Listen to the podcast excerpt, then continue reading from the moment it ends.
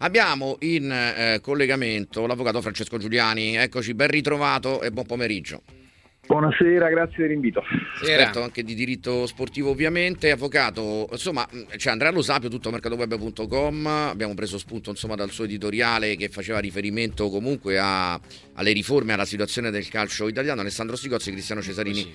in studio. Eh, la eh, diciamo, Lega di Serie A sta arrivando appunto a mettere sul, sul, tavolo, ha messo sul tavolo una serie di punti no? di, di, riforme, c'è stata un po' questa spaccatura abbastanza netta con le quattro squadre eh, che erano andate insomma in, in FIGC e come dire non hanno remato no? dalla stessa parte delle altre 16, poi ci sono state dichiarazioni da parte dei presidenti comunque abbastanza soft, ma c'è un momento di politica no?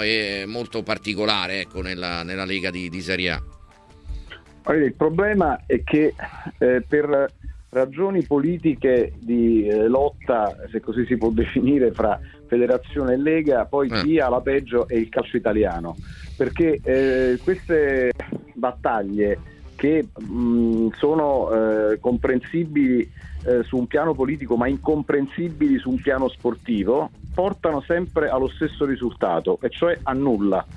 Quindi quello che accade è che i presidenti per eh, gestire i propri rapporti di potere all'interno della Lega, all'interno della federazione, che comunque ricordiamolo ha comunque un potere di controllo sulla Lega, perché la federazione è sovraordinata alla Lega, come ha dichiarato di recente una sentenza del collegio di garanzia, per cui eh, c'è questa lotta che poi ha un, eh, non ha vincitori, eh, ha solo uno sconfitto che è il calcio italiano, perché poi alla fine il nostro calcio continua ad arrancare rispetto al calcio di altri paesi. E questo uh, Andrea lo hai specificato, mi ero segnato dei passaggi nel tuo editoriale, perché poi parli anche della eh, FIGC eh, e del fatturato della FIGC, dice non eh, sta investendo nel discorso degli stati, delle strutture, nel calcio giovanile, sui rimborsi degli arbitri, no? fai un, un po' un elenco di cose dove in realtà c'è un immobilismo sostanzialmente, no? Andrea? Diciamo che mi sembra che quasi siamo peggiorati rispetto a quando giocavo io nelle leghe dilettantistiche a Bergamo, insomma. Eh, ah. Credo che tutto quanto sia peggiorato perché i ragazzi giocano molto meno a calcio, non c'è... Mm, ci sono grandi serbatoi, eh, poi eh, la realtà anche è che per dire gli arbitri hanno delle difficoltà enormi, mm, non so quanti mesi di ritardo abbiano per per i rimborsi, ci sono tutte queste cose che eh, una, una, federazione che eh, guadagna più o meno come nel bilancio strutturato, nel fatturato solido come la Juventus, non può permettersi, secondo me. È vero che gestisci un paese da 60 milioni di abitanti, però eh, va anche, va anche nel, nella tua direzione riuscire a eh, creare poi un indotto tale che poi diventa tutto virtuoso. Invece negli ultimi anni mi sembra che tutti quanti stiano guardando al bilancio integrato più che a far crescere il prodotto. Mm. Avvocato, mi pare che la partita politica si giochi molto sul discorso che la Lega di Saria vuole appunto l'autonomia per confrontarsi direttamente col governo portare avanti queste riforme piuttosto che avere il filtro della FIGC, anche se è sovraordinata, poi in realtà come appunto ci, ci diceva, e sulla governance, cioè il fatto di poter contare di più in percentuale no? nelle decisioni, nelle votazioni. Eh, e anche eh, mantenere il diritto di, di, veto, insomma, sono una serie di, di passaggi probabilmente un po' cruciali questi e, e poi andiamo anche magari su, sui punti che hanno stilato per quanto riguarda proprio le riforme in concreto. Ah, io sono d'accordo sull'assegnare alla Lega un potere superiore perché la federazione si occupa di, di, tutto il calcio italiano, quindi dalla Serie A alla, alla, ai dilettanti, mentre la Lega si occupa delle serie diciamo, professionistiche, quindi Serie A, Serie B. Okay? Quindi in queste condizioni, essendo il, il calcio un business e vediamo che poi il business è legato eh, in maniera indissolubile ai risultati, perché i campionati più ricchi sono quelli che vincono di più, cioè quello inglese e quello spagnolo, perché si sono organizzati per tempo, soprattutto quello inglese, è evidente che la centralità del business deve essere chiara. Per carità, bisogna poi proteggere sicuramente il, lo sport e quindi incentivare i giovani a praticare il calcio, quindi incrementare eh, gli ausili, gli, gli aiuti per i settori giovanili però il calcio business deve essere gestito come un business, quindi è chiaro che la Lega che rappresenta diciamo, questo aspetto, questa quest'anima più eh, legata al, al, al, business del calcio deve avere un eh, potere di rappresentanza maggiore. Volevo chiederle, avvocato, se però non siano dei personalismi insuperabili quelli a cui assistiamo. Perché? Perché eh, lo Tito che chiede oggi le dimissioni a eh, Marotta perché sale quasi al colle, ecco, sale sì, in federazione. Non è che l'abbia chiesto ufficialmente, eh, cioè trapela sì, questa diciamo, cosa trapela. Che, che, la Lega, insomma, diciamo ha... Come dire, non ha digerito, non ha digerito da, da Marotta, questa ecco, cosa. Non ha digerito tutto ciò. E dato che sono più o meno però gli stessi personaggi che per motivi diversi litigano decennalmente parlando, bisogna superare le persone, cioè attendere una nuova eh, generazione, nuovi nomi tra i presidenti per venirne a capo, secondo lei? Pensando pure a, a tutta la strada che abbiamo fatto senza farne per nulla, forse. Ma sa, questo è un paese dove le dimissioni si, si minacciano solo, non le dà mai nessuno poi alla fine quindi eh, anche eh, invocare le dimissioni altrui è, è, ancora più comico direi. Quindi eh, è una parola che nel nostro paese non ha nessun senso, in, in altri paesi ci si dimette per, per, molto poco, anche i politici con una dignità diversa da quella dei nostri. Quindi eh, le dimissioni, manco a parlarne. Eh, sicuramente i, i personalismi eh, bloccano lo sviluppo, questo in qualunque ambito, nell'ambito giuridico, nell'ambito del calcio, nell'ambito politico e quindi è evidente che eh, una nuova generazione è, è auspicabile che arrivi, ma anche qui eh, poi interviene la genetica perché il nostro è uno dei paesi più vecchi del mondo e quindi prima che poi i dinosauri si facciano da parte ce ne vorrà. Quello che ci vorrebbe invece è una normativa diversa tesa a incentivare l'aspetto business del calcio, tutelando naturalmente, come ho detto prima, anche l'aspetto sportivo, ma incentivando il business perché poi se il business va avanti, il calcio eh, aumenta i fatturati, eh, migliorano, migliorano i bilanci, poi anche l'aspetto di sviluppo dei settori giovanili e degli incentivi, um, ai giovani a, a, praticare il calcio migliora.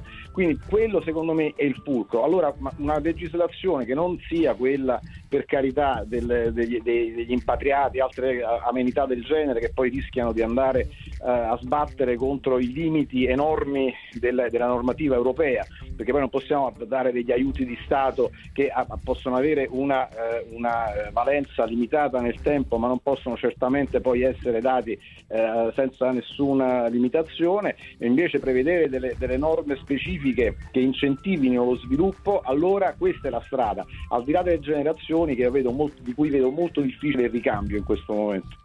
Il, il calcio italiano poi chiede il ripristino del decreto crescita tra i, vari punti, sì. tra i vari punti. Che idea si è fatto? Perché avevamo letto da più parti che alla fine il decreto crescita per tanti non cambierebbe poi in maniera così sostanziale i conti?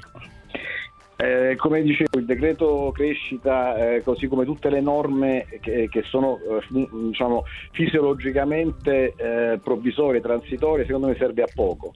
Eh, le, le, squadre italiane, le società italiane devono imparare a gestire i bilanci. Ci sono società italiane che, l'abbiamo già detto nell'ultimo nostro incontro, che vanno avanti eh, a botte di debiti che, che, rimandano nel tempo e che secondo un'applicazione seria delle leggi non sarebbero dovute neanche essere iscritte ai campionati. Quindi il problema, il punto è questo, non continuare a fare delle leggi e leggine che aiutano per un po' per poi rimandare il problema e gettare la palla in tribuna, per usare una metafora calcistica. Occorre una riforma strutturale, non questo ingresso, concedere questo ingresso di norme eh, provvisorie che poi alla fine finiscono con non, non risolvere nulla. Assolutamente, no, ci sono vari, vari punti, eh, tra l'altro per riprendere il discorso, ad esempio ieri Cairo ha detto che non c'è stata una richiesta eh, sul discorso di, di Marotta, no? Sulla, come rappresentante tra l'altro in serie, in, nel Consiglio federale della della Serie A, quindi questo è, quindi dice, no, di quest'oggi oggi non se ne è parlato di questa, di questa cosa qui, però si è parlato di tanti punti, 12 in 26 pagine. Andrea, si è parlato di tante cose, mantenere la multiproprietà, mettere il salary cap, un nuovo formato della Coppa Italia, eh, il discorso di ripristinare le entrate dal betting, il decreto crescita che diceva Alessandro, anche cose arbitrali, cioè vara chiamata, più Italia. sostituzioni, espulsioni a tempo e anche sull'under 23, no? senza costi, più flessibilità da questo punto di vista. Insomma, che, che dici? Un po' in generale questi 12 punti ti, ti convincono? È una linea che, secondo te ecco, si, può, si può seguire, sono stati toccati veramente un po' tutti gli argomenti no? in questo documento. Ma infatti l'hanno buttata in cacciara, è evidente, perché non, non, se, uno parla, se, uno parla, solamente di, eh, della storia a 18 squadre poi parla, e, e, poi ci sono talmente tanti punti eh. Eh, toccati, vuol dire che evidentemente c'è qualcosa che noi non, non sappiamo ancora, evidentemente, perché eh, hanno fatto sì di, di, far uscire questa cosa, che probabilmente se uno fa un incontro carbonaro tra Milan, Inter, Juve, Lega, eh, una settimana prima probabilmente lo cacciano mm, in maniera abbastanza rapida, se sono 16 squadre a dire di no, eh. e invece qua è, è, rimasto tutto gatto pardo. Come diceva prima l'avvocato, buttiamo la palla in tribuna che poi vediamo un attimino come gestirla noi. Ho capito. Eh, avvocato, che ne pensa dei 12 punti? C'è qualcuno che condivide, qualcuno meno? Insomma, in generale è, è un programma, eh, voglio dire, che potrebbe essere, io non so se si attuerà o meno perché siamo sempre ai giochi politici, però che potrebbe essere importante in, per, per, per uno sviluppo del calcio italiano, insomma come, come la legge, ecco questa cosa. Io leggo che mettere in discussione 12 punti in una riunione significa non metterne in discussione nessuno. Ecco. Eh, al mio studio vige una regola ferrea per cui le riunioni interne devono durare non più di 10-15 minuti e si parla di due cose massimo per volta parlare di 12 cose vuol dire, eh, come diceva il, il, il, suo collega prima, buttarla in caciare, cioè vuol dire non parlare di nulla e fare comunicazioni alla stampa per dare l'impressione che si stia facendo qualcosa, ben sapendo che con 12 punti in discussione si può fare poco o nulla. Si, si mettessero in discussione eh, un, un uh, argomento per volta, si, questo, eh, si approfondisca questo, questo, argomento e poi dopo eh, si passa al secondo. Se se ne mette in discussione discussione 12 vuol dire che non si vuole risolvere nulla. Ecco, perfetto, quindi questa è un po' la, la, situazione. Beh, torneremo ovviamente ad approfondire le tematiche, vedremo se ci saranno sviluppi. Io intanto vi ringrazio, ovviamente Avvocato Francesco Giuliani, a presto e buon lavoro. Grazie mille. Grazie a voi, arrivederci.